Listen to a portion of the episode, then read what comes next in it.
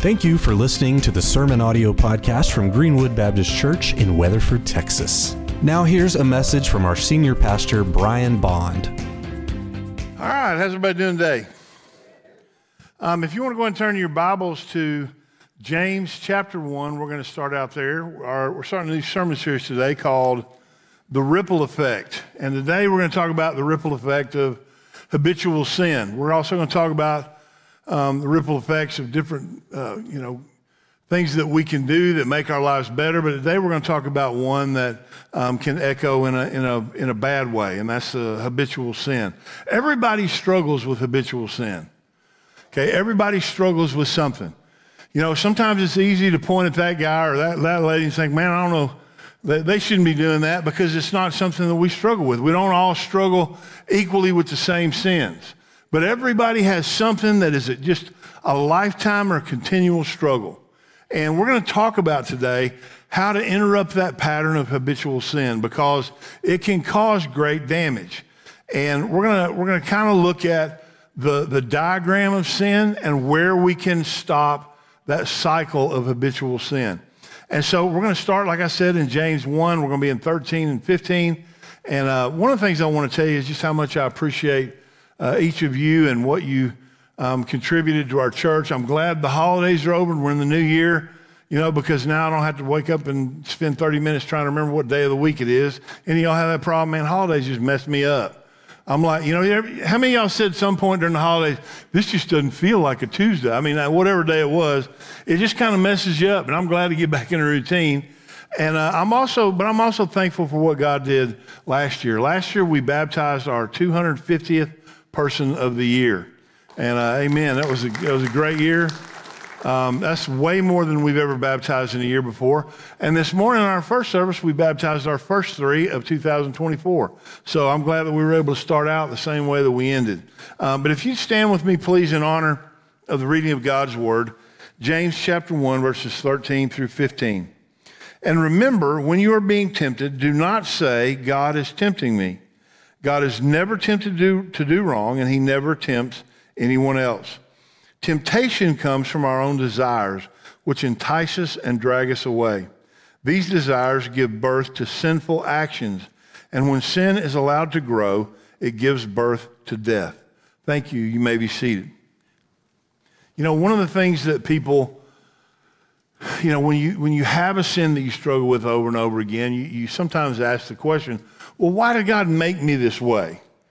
And some people even said, well, have used that as an excuse for giving in to those sins. Well, God made me this way, and so therefore it's okay for me to do this. But the bottom line is God gave us desire for a reason. It's when we allow those desires to take a path that is outside the will of God, that's when we get into the area of sin. And one of the things that, you know, one of the things we're going to talk about today, I'm using the example of sexual sin today because there's two or three reasons. The Bible tells us that it that it has great effect on us. It has a great ripple effect. It's a sin against our own body, the scripture tells us.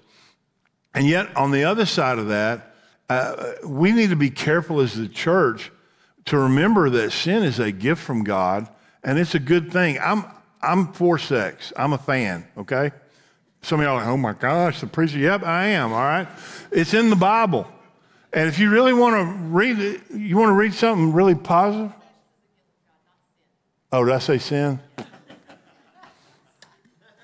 Oops. Well, let me say again what I meant to say. Sex is a gift from God. And it's a good gift. Can I get an amen from anybody on that? All right, good. So, not sin is a gift from God. All right. We'll just move on. Desire is not a sin, but unchecked, it can lead to sin. And so I want us to see that, that sex is to be celebrated in the right context, and it is to be enjoyed, and it is a gift. Okay? But it's when we allow the desire for that to lead us outside God's will that it becomes a trap. And so we want to be careful. I want to look at the, the, the desire first. The desire for sex is not a sin. It came from God. It's in Genesis two, twenty-one through twenty-five, so the Lord God caused the man to fall into a deep sleep. While the man slept, the Lord God took out one of the man's ribs and closed up the opening. Then the Lord God made a woman from the rib, and he brought her to the man. At last the man exclaimed, "This one is bone from my bone and flesh from my flesh. She will be called woman because she was taken from man." This explains why a man leaves his father and mother and is joined to his wife, and the two are united into one.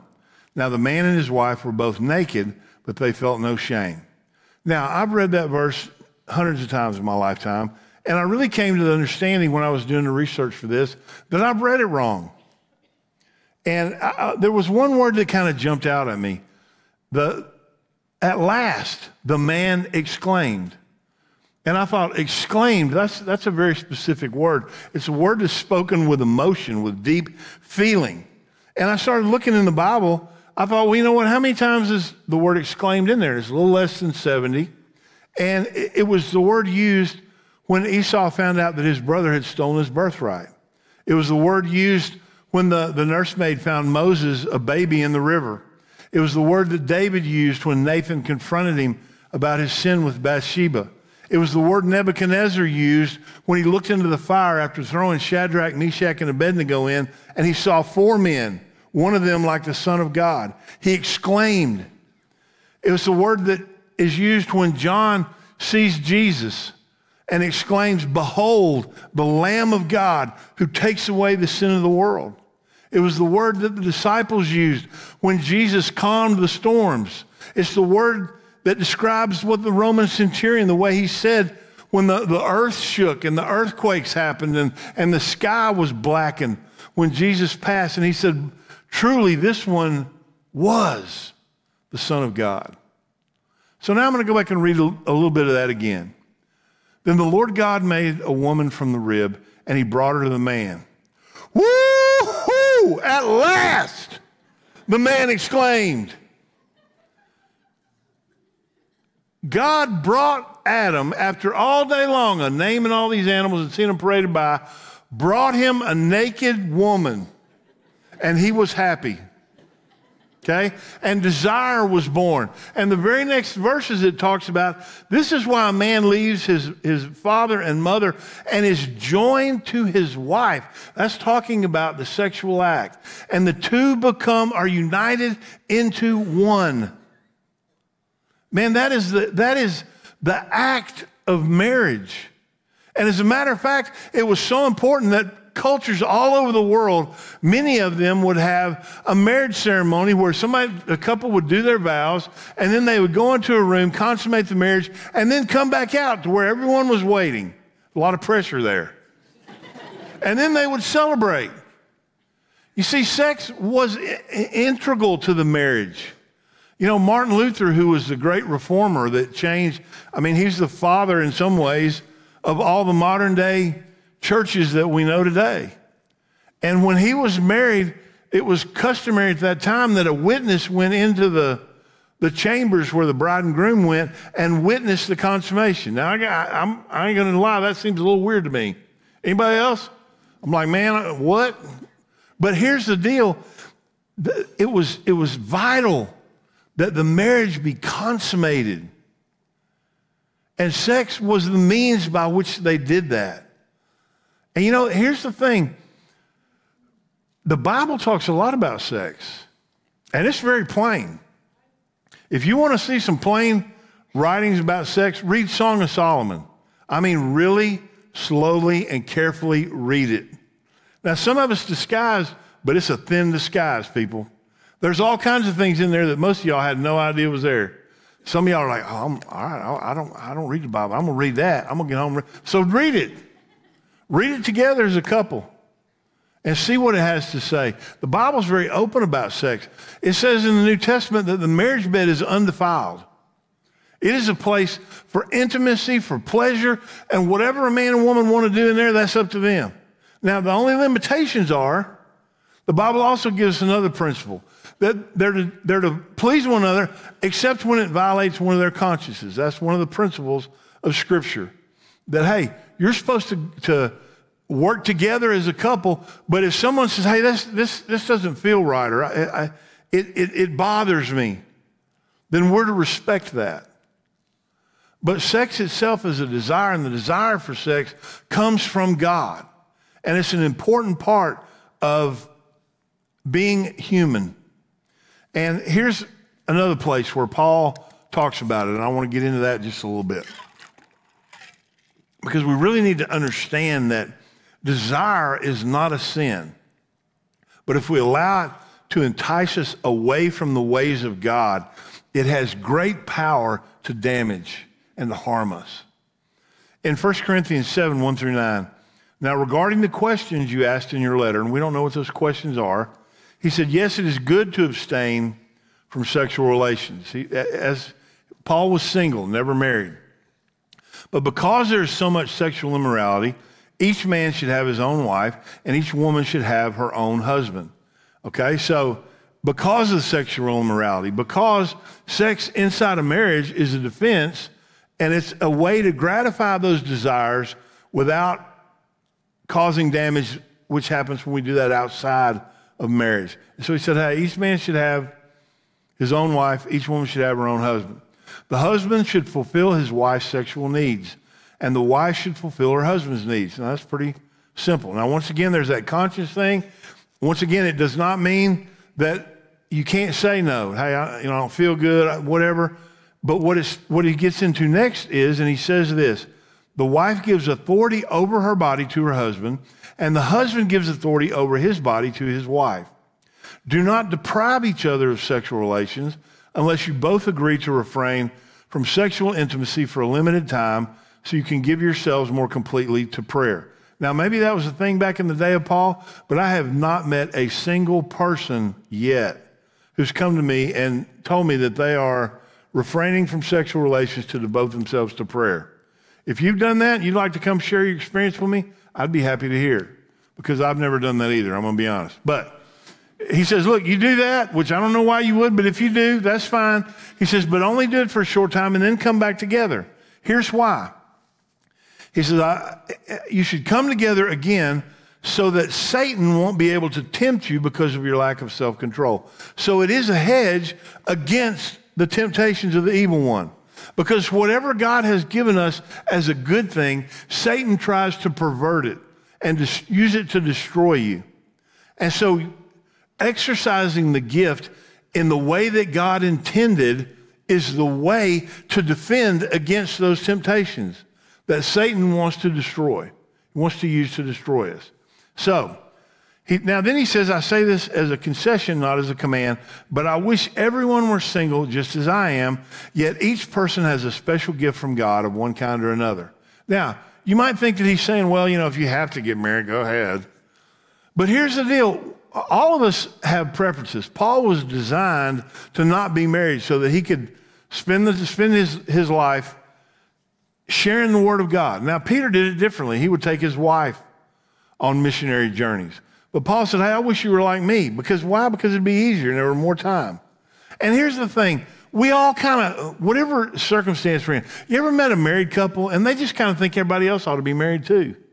Or when somebody has a baby, they're like, why doesn't everybody else have it? It's so good and they love it so much that they want everybody else to do it too. And so Paul's preference was the way that he lived. He loved his gift that he'd been given, and God fulfilled him through it. You know, it's probably by this point a well-known fact that I believe, which I think, in, I haven't found in the Bible yet, but I'm still looking, that Bluebell is by far the most superior ice cream that's out there. And there are people that will try to come and argue this fact with me on occasion. And there was one person who was so certain that I would recognize that I was wrong in my ways that they bought some, had some ice cream bought up where they're from, which was north, that's all I'm going to say, and sent their Yankee ice cream down to me. I got nothing. I love some of y'all Yankees. Don't, don't get me wrong. But they had it shipped on dry ice. And I ate their ice cream and told them, yeah, it was good, but it's not as good as Bluebell. Because it's not. I mean, it's the Bluebell's are the best. But every we all have our, they, they really love their ice cream, and I'm fine with that. I'm not a Bluebell missionary. I mean, I just state facts. okay? But here's the deal, okay? When, when we prefer something and God's given us or made us a certain way, we, we, we tend to want everybody else to experience the joy that we have. And so, but Paul was careful to say, everyone has their own gift from God. And if God's given you a gift towards marriage, here's what he, it also says this. So I say to those who aren't married and the widows, it's better to stay unmarried just as I am. Because he was being blessed through the gifts that God had given him. But if they can't control themselves, they should go ahead and marry. It's better to marry than to burn with lust. Now, he's not denigrating marriage here, but he is stating a fact. And one of the facts of life are this, that the sexual desire that we're born with as we grow older, when that begins to strengthen and to grow, that should propel us towards marriage, because that's part of the reason that we have it, is so that we would seek out someone. Now, there are guidelines. It should be a believer. You want somebody that's equally yoked. You want people that are serving God. There, there's a, there's a parameter there. But it should propel us towards marriage. Now, it doesn't mean, you, you, you know, as soon as you turn seventeen, you ought to get married because, man, all, the, the desire's there. But what it does mean is that you use that desire to be prepared, to become the kind of person that is ready to be married, that is ready to take on that responsibility. And it may take a while. But you know what? We live in a culture now where they've tried to convince us, tried to tell people sex is no big deal. It's just a physical act. It's just pleasure. Everybody, you know, hey, do whatever you want to do. And as a result of that, without the strength of that desire propelling us towards marriage, you're finding there's some things happening in our country.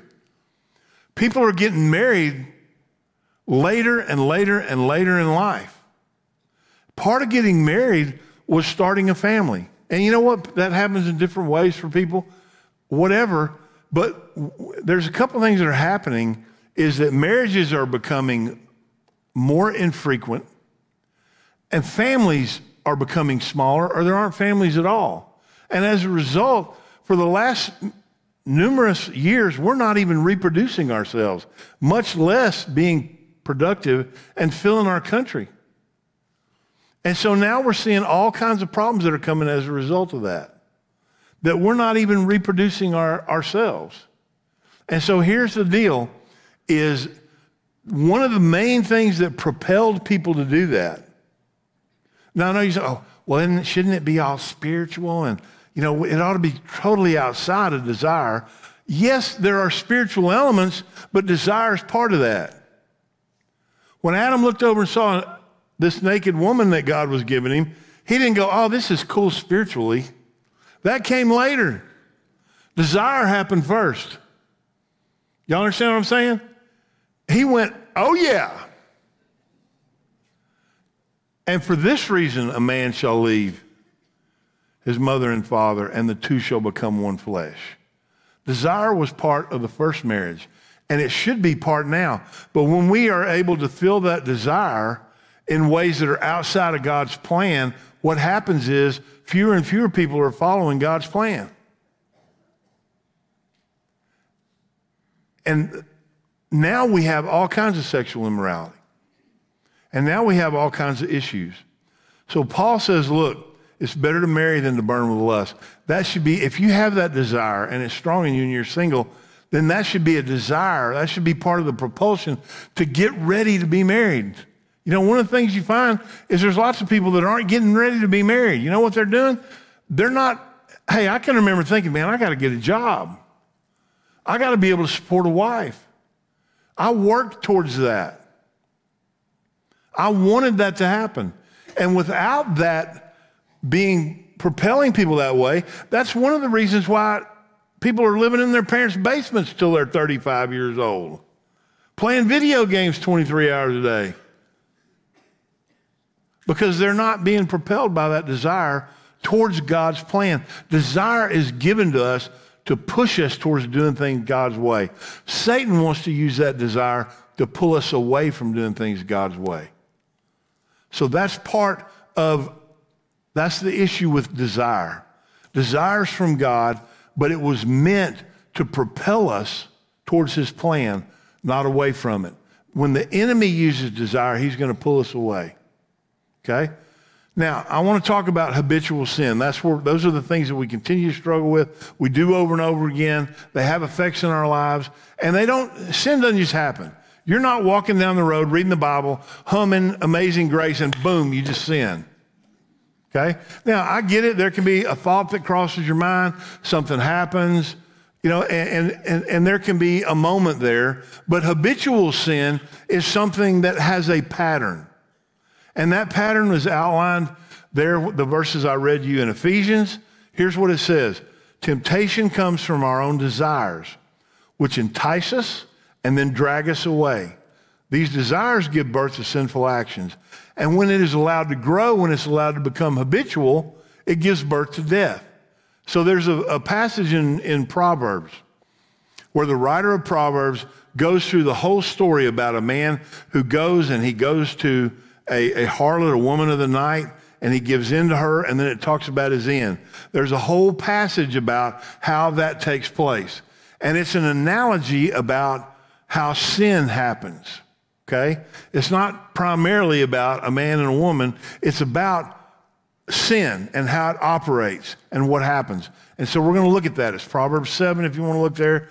And it begins in the mind, okay? While I was at the window of my house looking through the curtain, I saw some naive young men,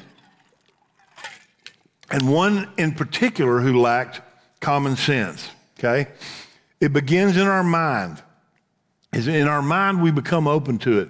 We allow our desire to become thought patterns, and we think about how we can fulfill it, and we think about ways, and we indulge in it. It says in Romans thirteen, thirteen through fourteen, because we belong to the day, we must live decent lives for all to see.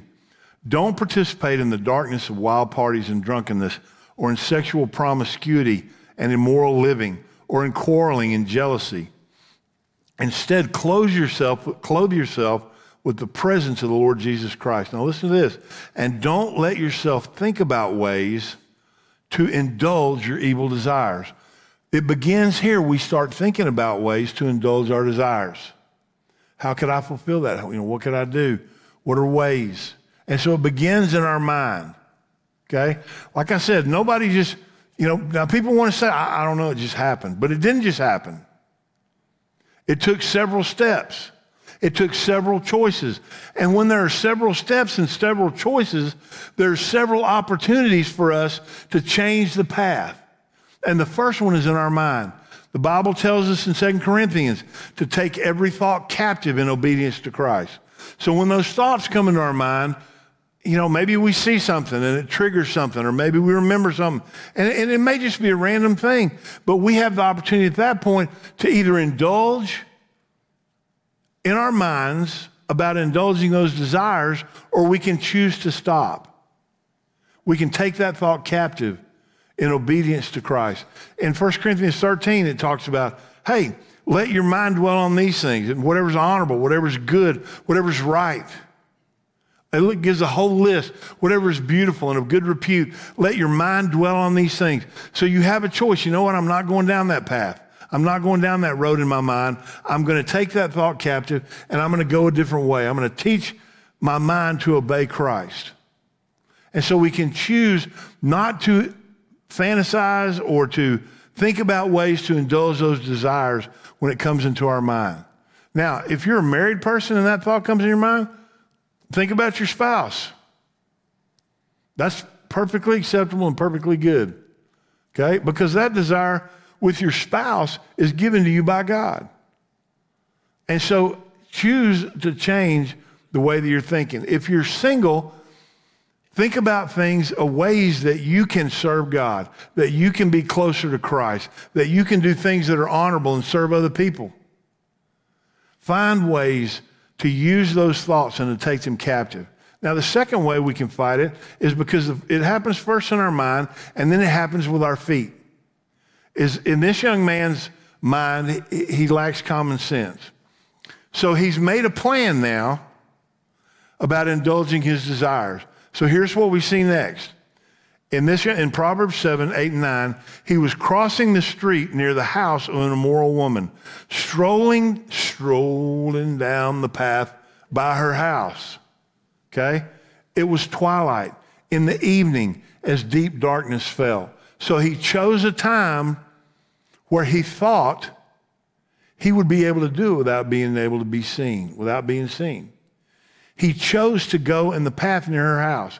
Now, later on in this passage, it talks about, hey, she was all over the city. Everybody knew who she was. Everybody knew where she lived. He chose to take this path to her house. So we choose sometimes to put ourselves in places of temptation. You know, we, we like to flirt with sin sometimes. And to do that, we get up close to it. Here's some things to do is to choose with your feet to go in a different direction. If you're struggling with alcoholism, stay away from places where they're drinking alcohol. Stay away from parties where you know it's going to be. If you're struggling with sexual immorality, stay away from places where the opportunity presents itself to indulge in that outside of God's will. Stay away from it. That's your best defense.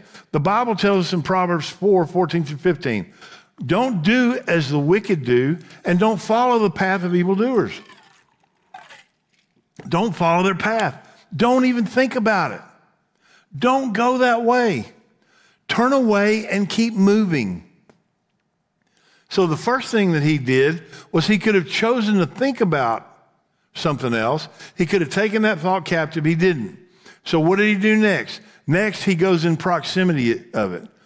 You know, I've had people through the years, you know, ask, well, you know, at, at what point does it become sin? How, and what they're asking is, how close can I get to that? How much can I flirt with it without it becoming sin? And you know what I tell them, dude, you've already crossed the line. If it's in your thought about how close I can get to it without, you, you've already allowed that into your heart. And you know what? Nowhere in the Bible does it say, thou shalt get as close as thy can to sin without actually sinning. You know what it tells us to do? Flee from it. Get away from it. And we all think we're stronger than we are.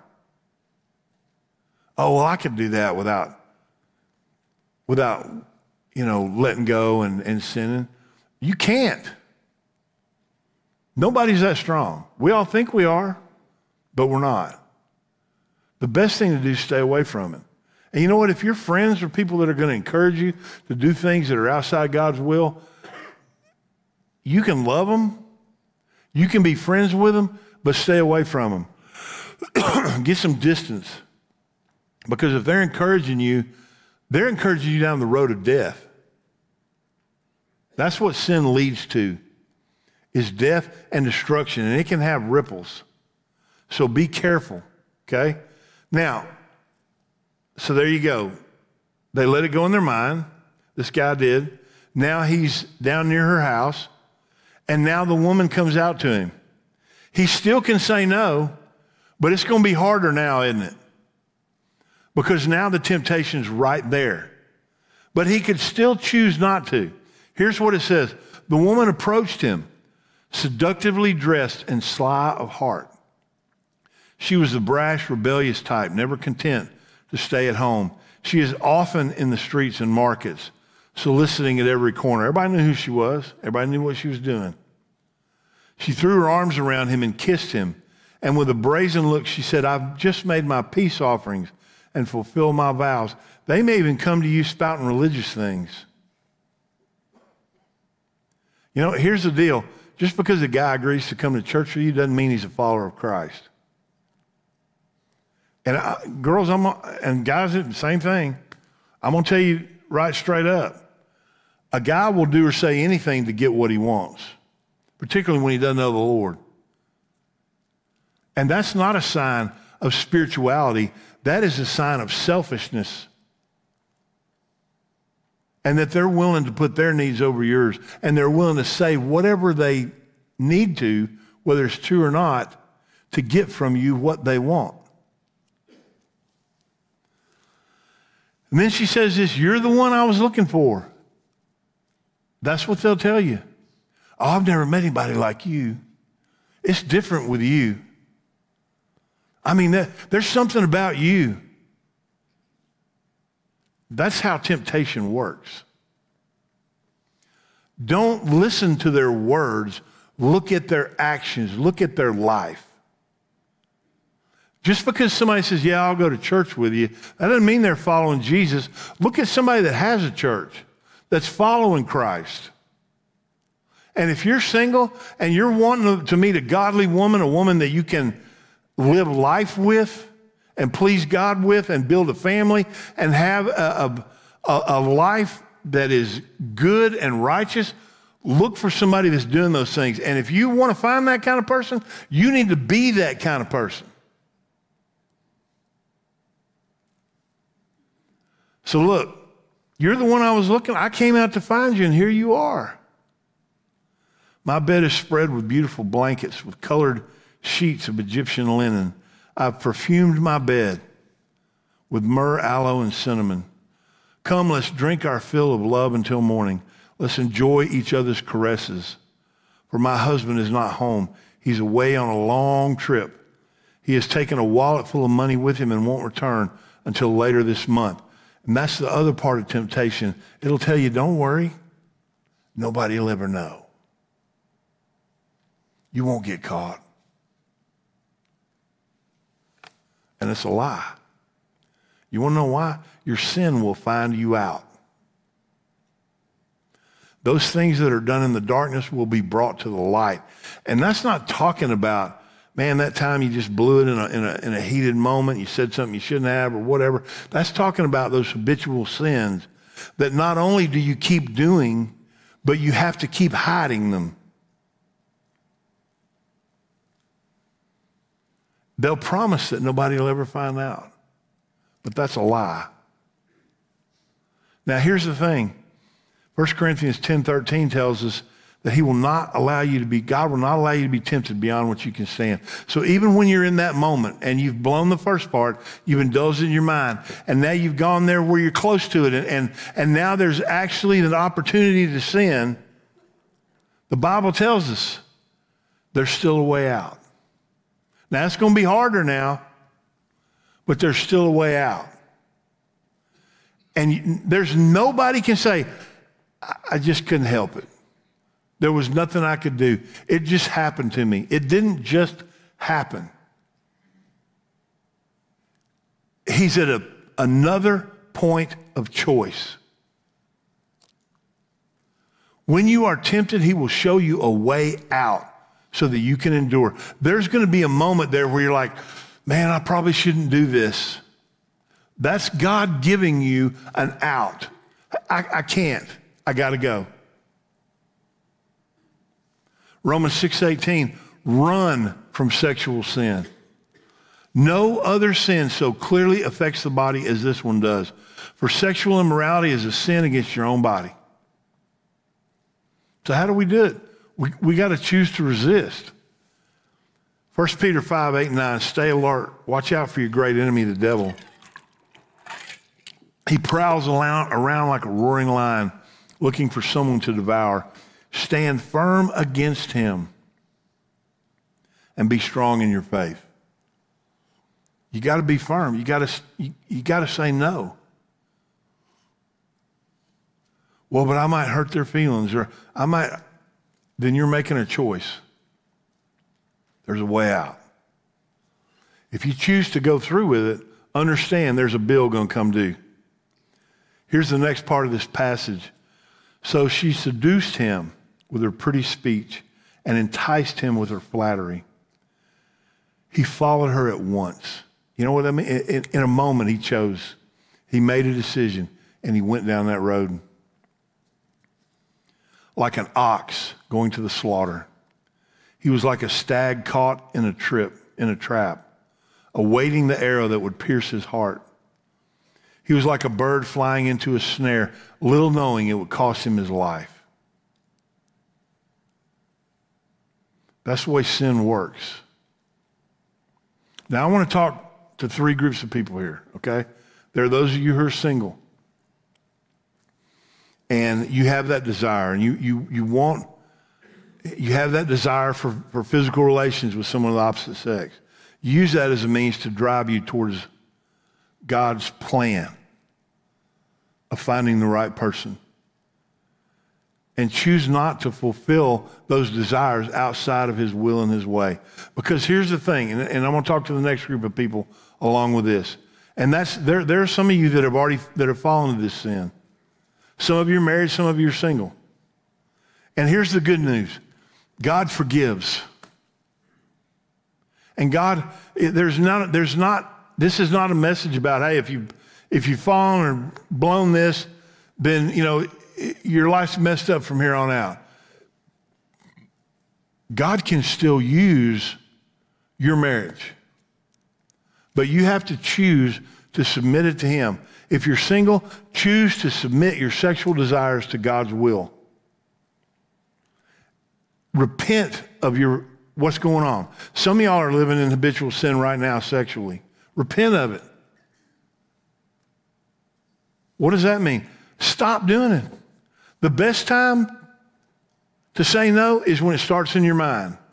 The next best time is when you come close and, and you have the opportunity to walk near it. The third best time is when you're faced with that opportunity and you say no. And the next best time is right now. Turn away from it. The Bible says repent. You know what repent means? Turn away from that sin. The best time to repent is right now. Not a month from now, six months from now, a year from now.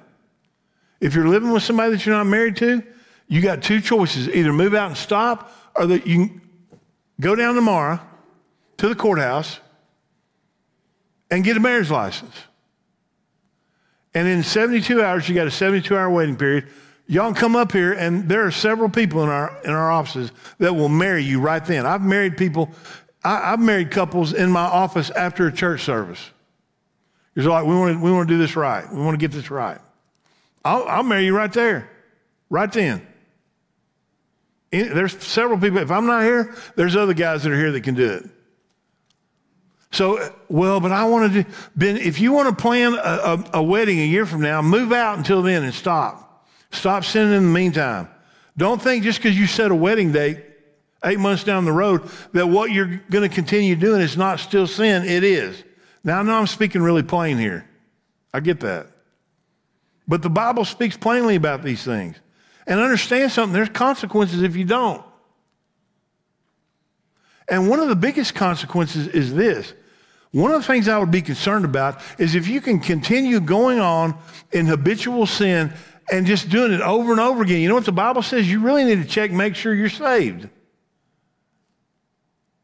Because understand, hell is going to be filled with people who thought they were going to heaven.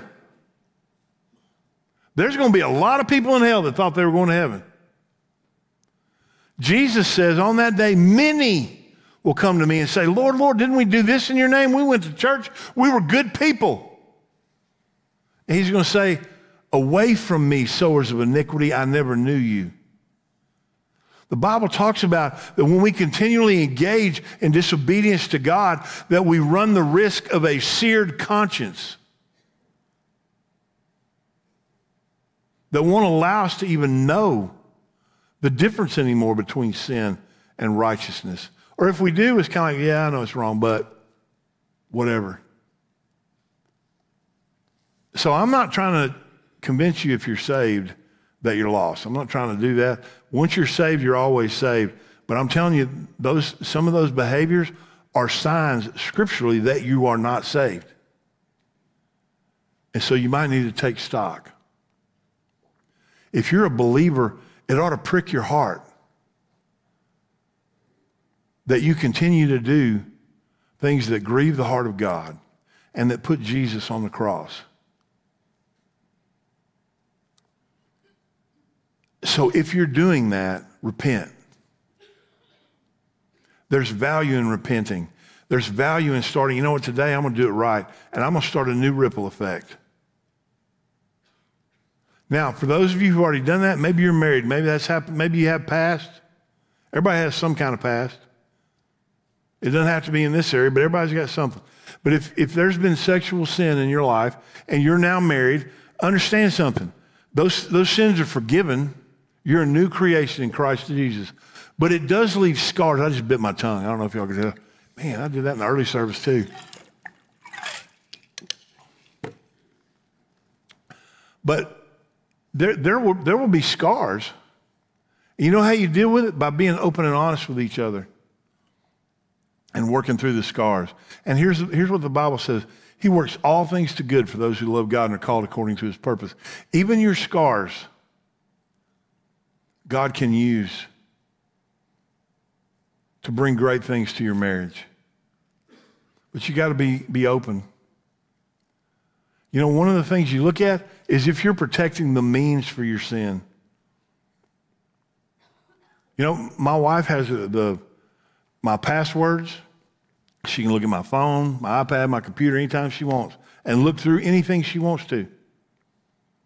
And I'm going to tell you right here, some of y'all are sitting next to your spouses, a lot of you are. I'm going to tell you right now, there is no reason why your spouse should not be able to look at your phone. The only exception might be if you're like super secret agent dude or lady and you have within your phone the top secret files to destroy the world, then yeah, maybe don't let them. But outside of that, they ought to be able to look at anything in your phone. They ought to be able to see anything in there. And if you're trying to protect something and keep them from seeing something because you think you're keeping it secret, that's going to destroy you. The first thing you got to do is release and stop protecting the means that you are using to sin. Let them set up things on your, on your phone or your computer. Protections that keep you from being able to do certain things. It can be inconvenient, but it's worth it. So start today by repenting and by coming together and being open and moving forward. You got to be open with each other. You got to break the cycle. The last thing that, that Solomon says, so listen to me, my sons, and pay attention to my words. Don't let your hearts stray away toward her. Don't wander down her wayward path, for she has been the ruin of many. Many men have been her victims. Her house is the road to the grave. Her bedroom is the den of death. You know, there have been many times people come to me and say, man, I got off track here and it cost me. It cost me my marriage. I wish I'd listened to God then. I wish I'd listened to godly counsel. I've had a number of people say that through the years. I've thought that about different things. You know what? I, I thought, man, I wish I'd done this differently the way God intended. But there's not one time that I've ever had anybody come to me or I've ever even thought to myself, man, you know what? Golly, I wish I hadn't done that God's way. I wish I'd sinned right there. That would have been so much better. Not one time have I ever said that. So break the cycle now and, and start a new way.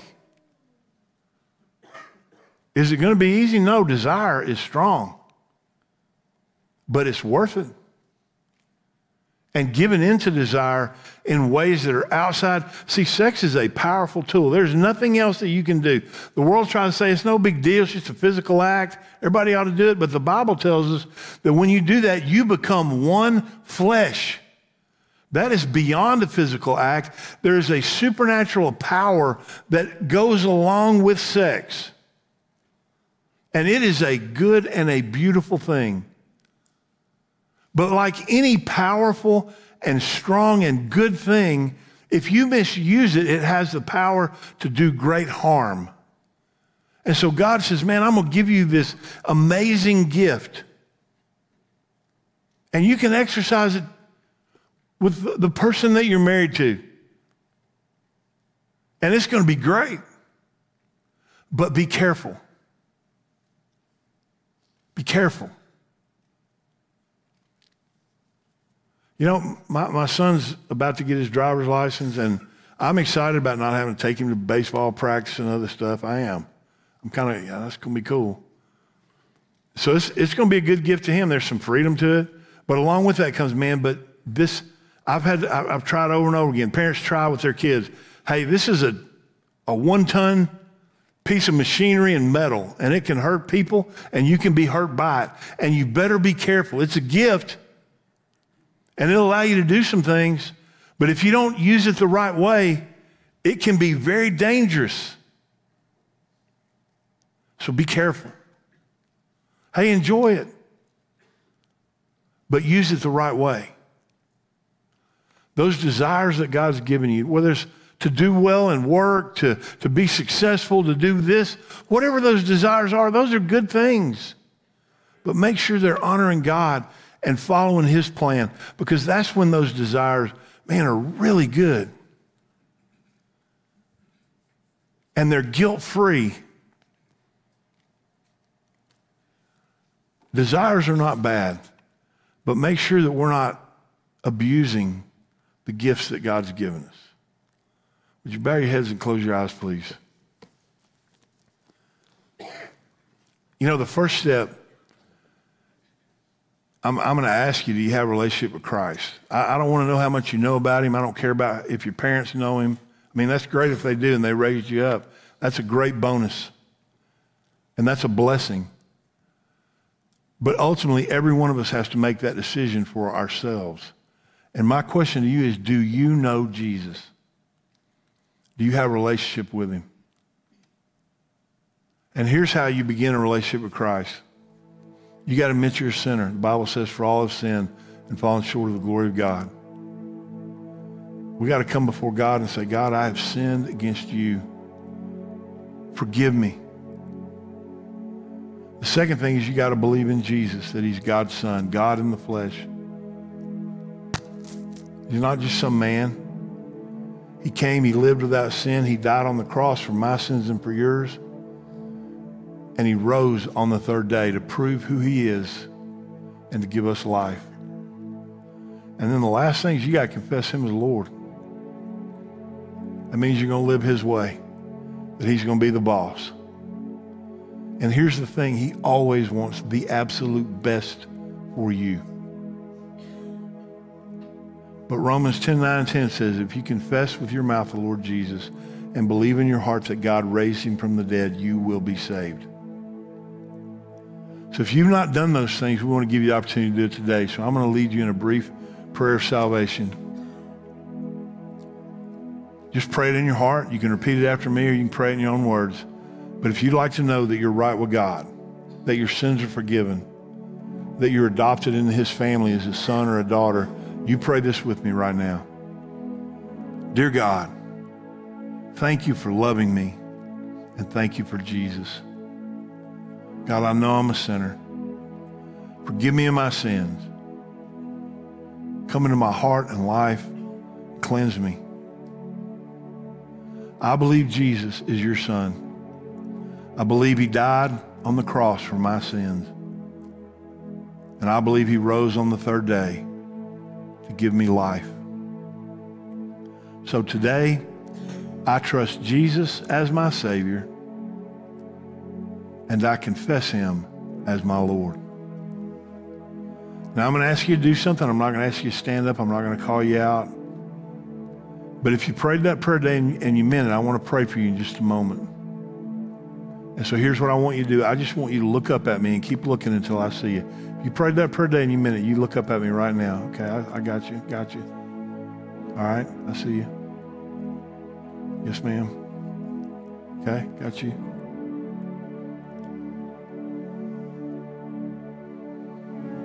Okay, all right. I see you. Okay.